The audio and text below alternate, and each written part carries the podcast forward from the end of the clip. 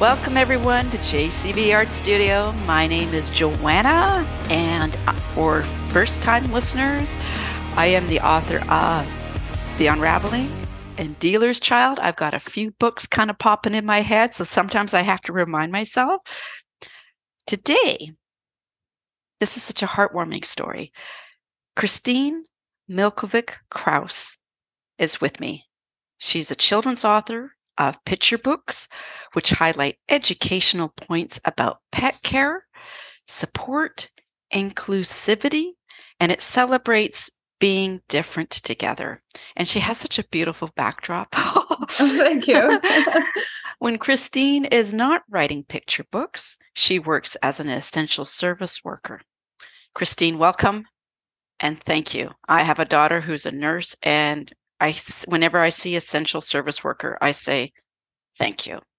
Thank you so much. Yeah. So your book, your children's book, Teddy Loses His Ear. For all of the cat lovers out there, it's such a wonderful, heartwarming story. And I know when I first was reading it, I thought, okay, is she going to make me cry? Right? But you do it so well. Okay. Thank you. Now, it's based on your family's experience during the pandemic. So can you tell us what inspired you to write Teddy Loses His Ear? Yes, the books are all real stories that we discovered from our cat Teddy throughout the fostering journey and the adoption process. And my children's reactions to some of those situations were inspiring, and I tried to convey their emotional realisms in a relatable way.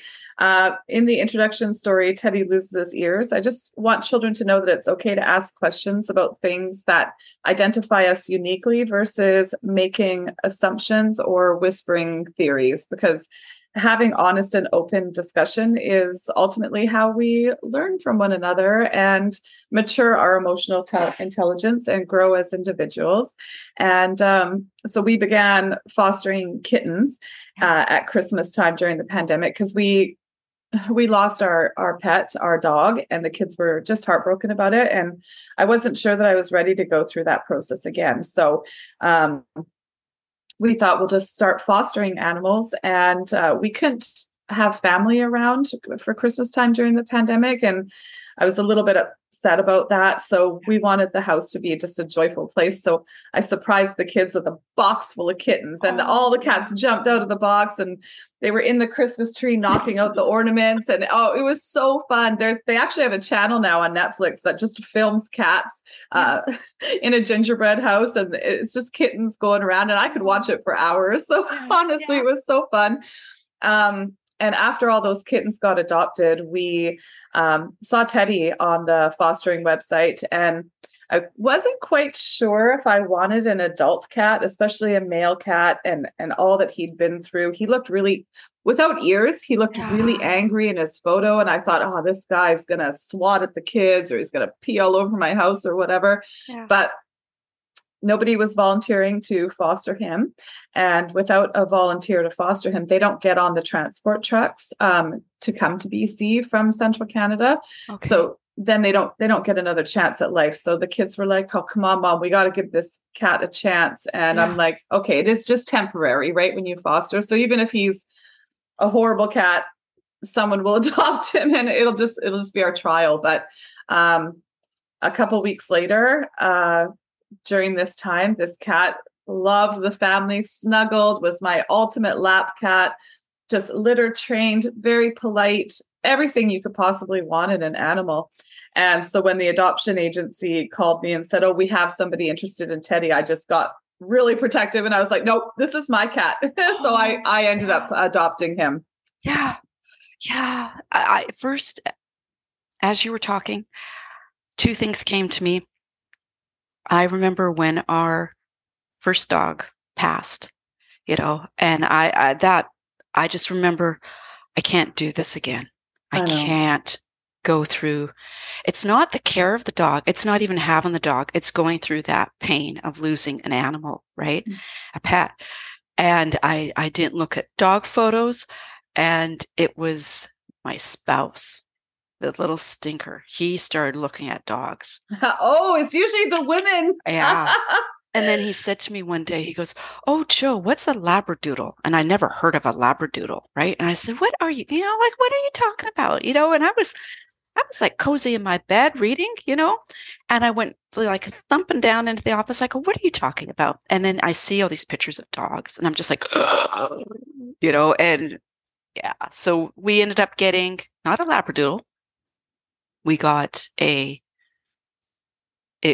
with our, like, who is on the left out of camera view is Ozzy. And what got me with him is he was the runt of the litter. Mm-hmm. You know, there were only like two other dogs within his litter, and he was the runt, and he has one blue eye and one brown eye with parts of blue in it. And I thought, you're different. Yes. You and I are going to get along. Right? You know, so it's awesome. That's awesome. And I love that. See, you were attracted to his differences and his uniqueness and the protectiveness about wanting to have the runt of the litter just so he give him a shot at survival. So I love that story. Yeah. So when you write a children's picture book, does it start out as a complicated, lengthy story, and then do you trim it down for your audience? Like, what is your process here? Yeah, absolutely. Because I'm a very wordy person, I could tend to ramble on, but because it's for a children's audience, really you just need to kind of make it succinct into one sentence. So I really have to trim it down, and just to the meat and potatoes of the story. And the kids, you know, they're really intelligent. They understand the layers of the story and all of the messages in there with as few words as possible. So yeah, I really spend a lot of time trimming it down. Good. And just so if anyone's tuned in late, that black bump on the white there, that's, I don't want to wake him. That's Teddy, right? This is Teddy. Yes. And I will hold him up for the camera towards the end of the show, but, yeah. Awesome. He's adorable. Well, my editor fosters dogs, and I may have to stop for a minute. There's been some movement. I've got the older one. The little dog, the little puppy, has kind of moved over in the older dog's area. And and he stares at the older dog, which just drives the older dog nuts. Okay. He's looking at Mom. He's looking at me. That's it. Yeah. So my editor fosters dogs, and I think it's such a generous gesture. It's human kindness at its finest, you know, and she looks after dogs until they're ready to go to their forever homes. So can you talk more about the adopting and fostering process? Yeah, well, the fostering process is great for people maybe who want to have a pet, but travel or they can't commit to long periods of time, because it really helps out the organization.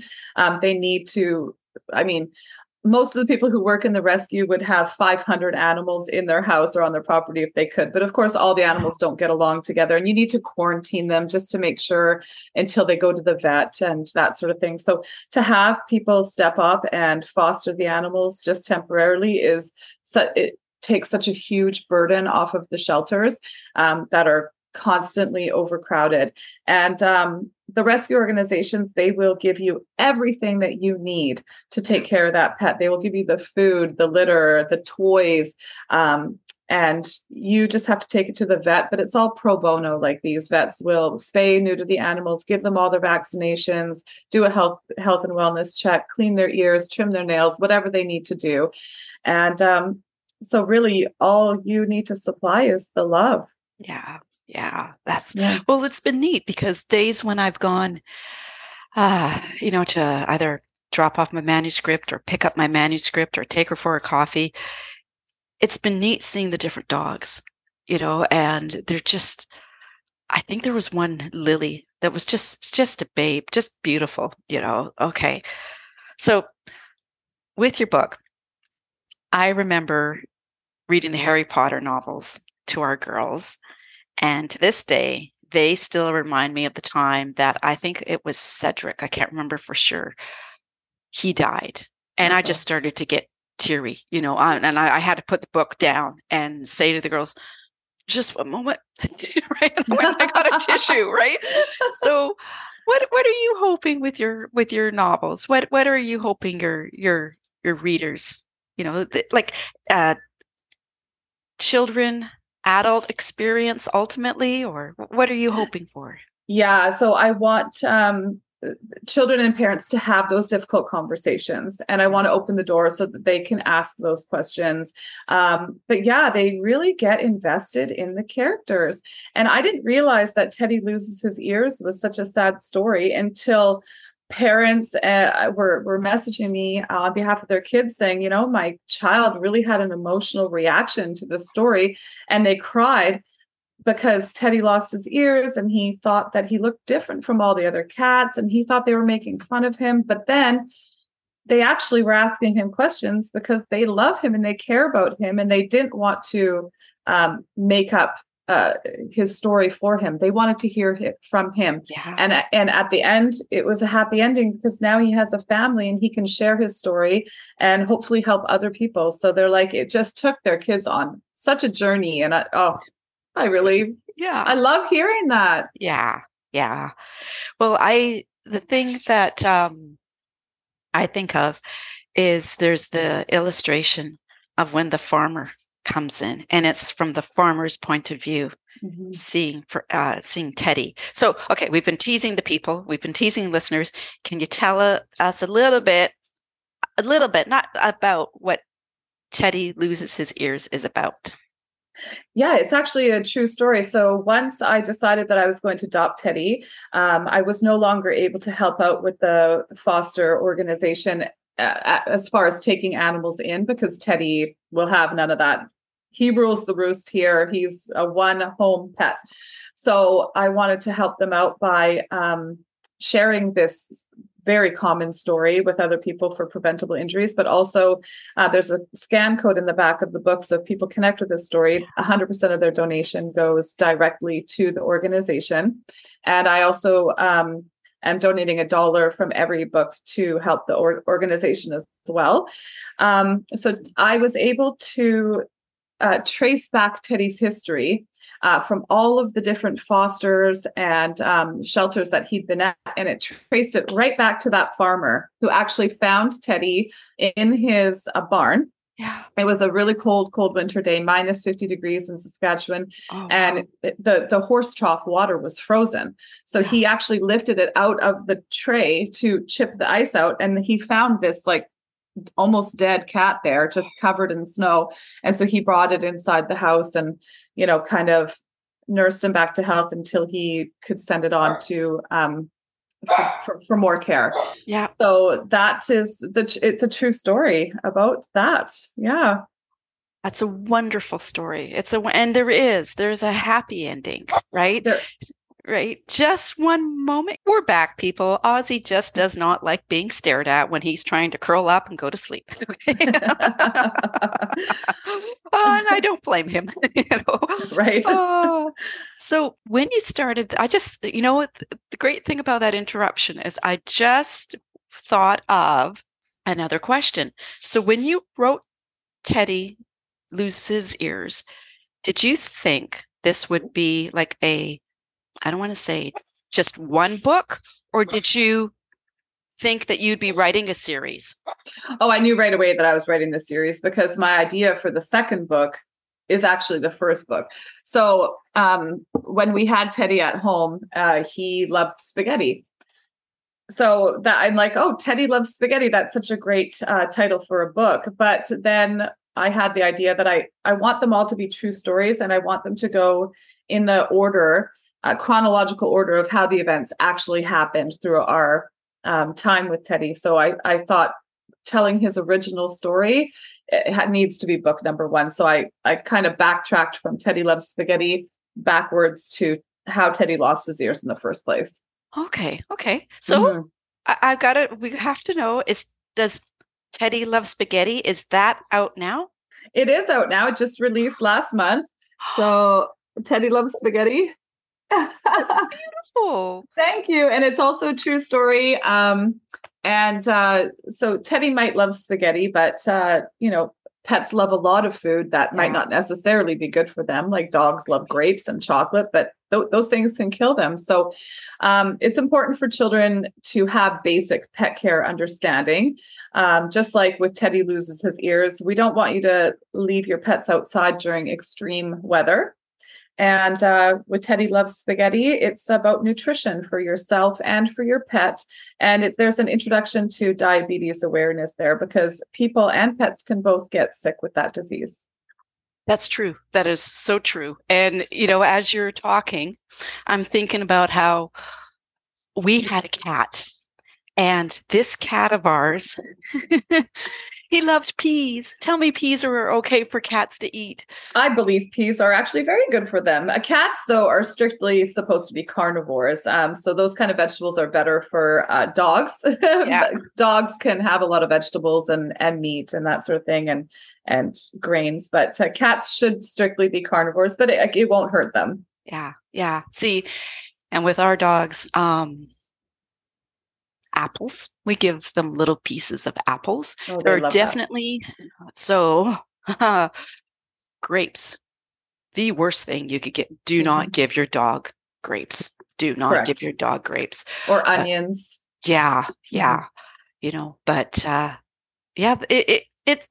it's neat to see them enjoying the vegetables. Right? Yes, it's good. And see, your kids could learn from that too. They see that, Ozzy's enjoying his vegetables. Here, why don't you try it too? yeah, definitely.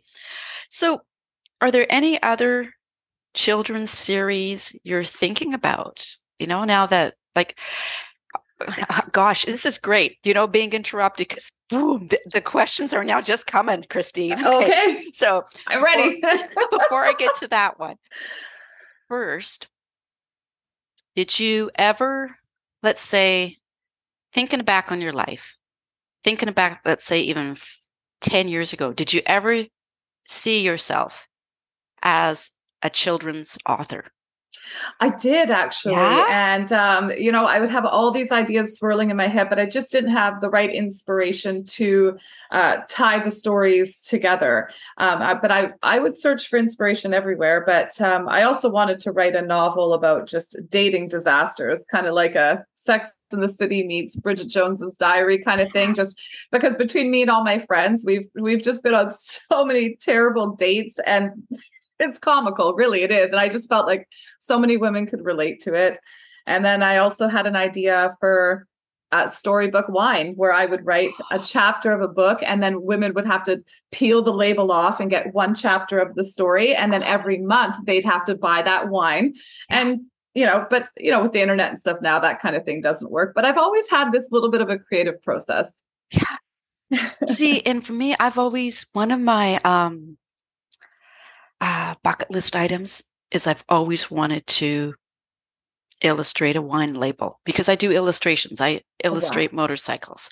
And for me, gosh, it would be so cool to illustrate a wine label. Or, for example, okay, I'm digressing. You're very easy to talk to, even with my interruptions with the dogs. Okay? So if you have to run anywhere, just kind of you got me. Okay. So I remember last Christmas, you know, I needed to purchase something. That sounds so heart cold. I needed to get a gift for my daughter's fiance, and I thought, oh, what do I get him? You know, and at that time we were in between. We weren't in our home.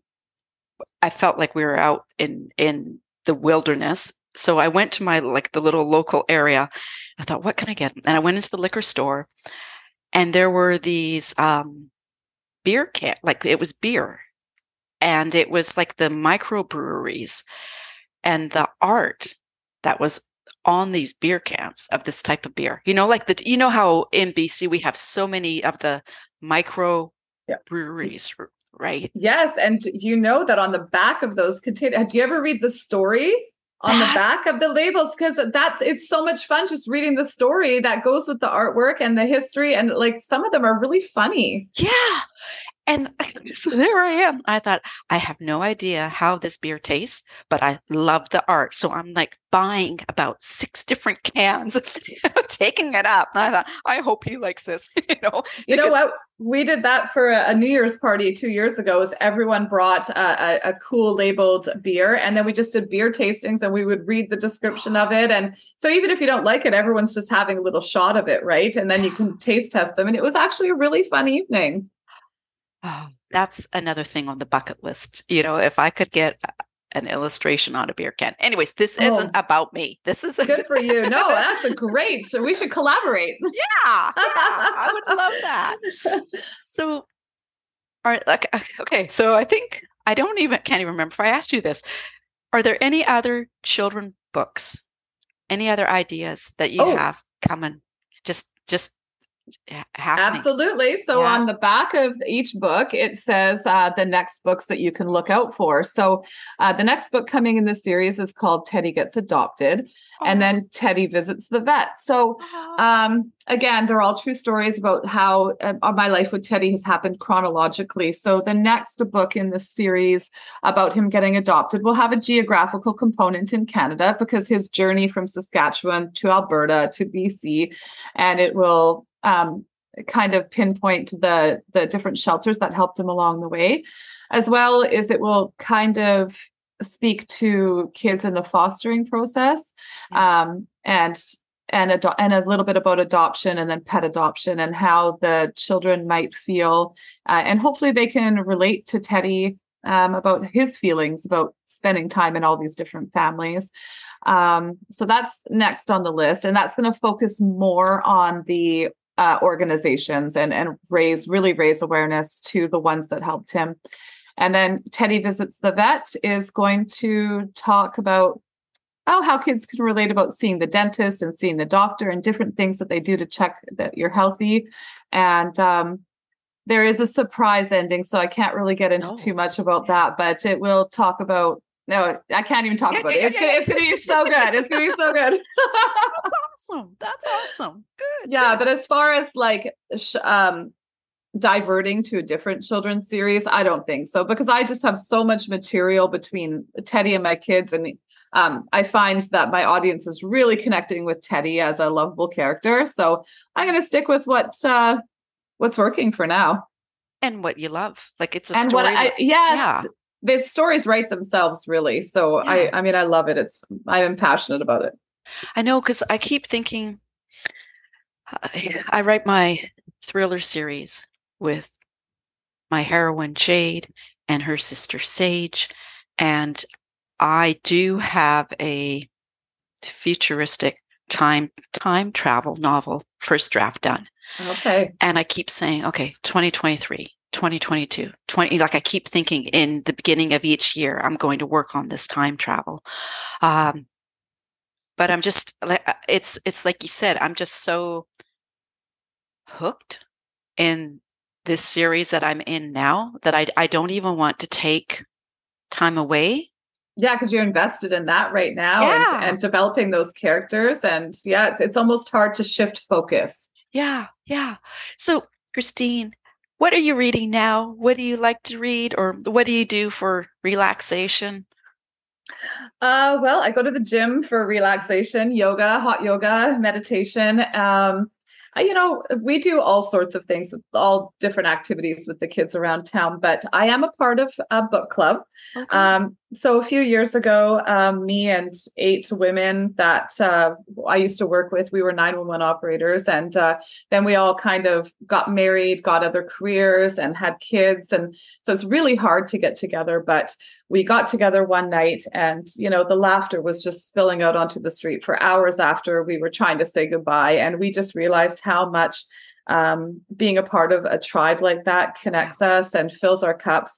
So we decided to form a book club, because inevitably when you're talking, once you run out of catching up stories, you're like, have you seen this good Netflix show, or what are you reading now?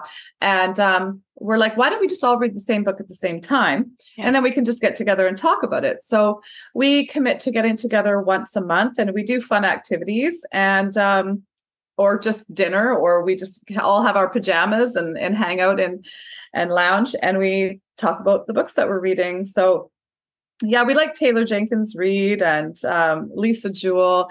There's a lot of authors we like, but I love that each person gets to recommend a different book for the month, because they might be into another genre that you're not into. So I just take their recommendations and read what they tell me to read. Excellent. Oh, yeah. That would be fun, because I know for my critique partner, I bought her Nosy Parker, which is written, the author has Greek ancestry, and it takes place in the 60s, and it's a young girl, just teenager. She's about 13, going into high school, and it was funny. It was funny in an innocent sort of way. And I didn't know, like, we were discussing this, like, to be able to discuss books, because to me, books are like art, it's so personal.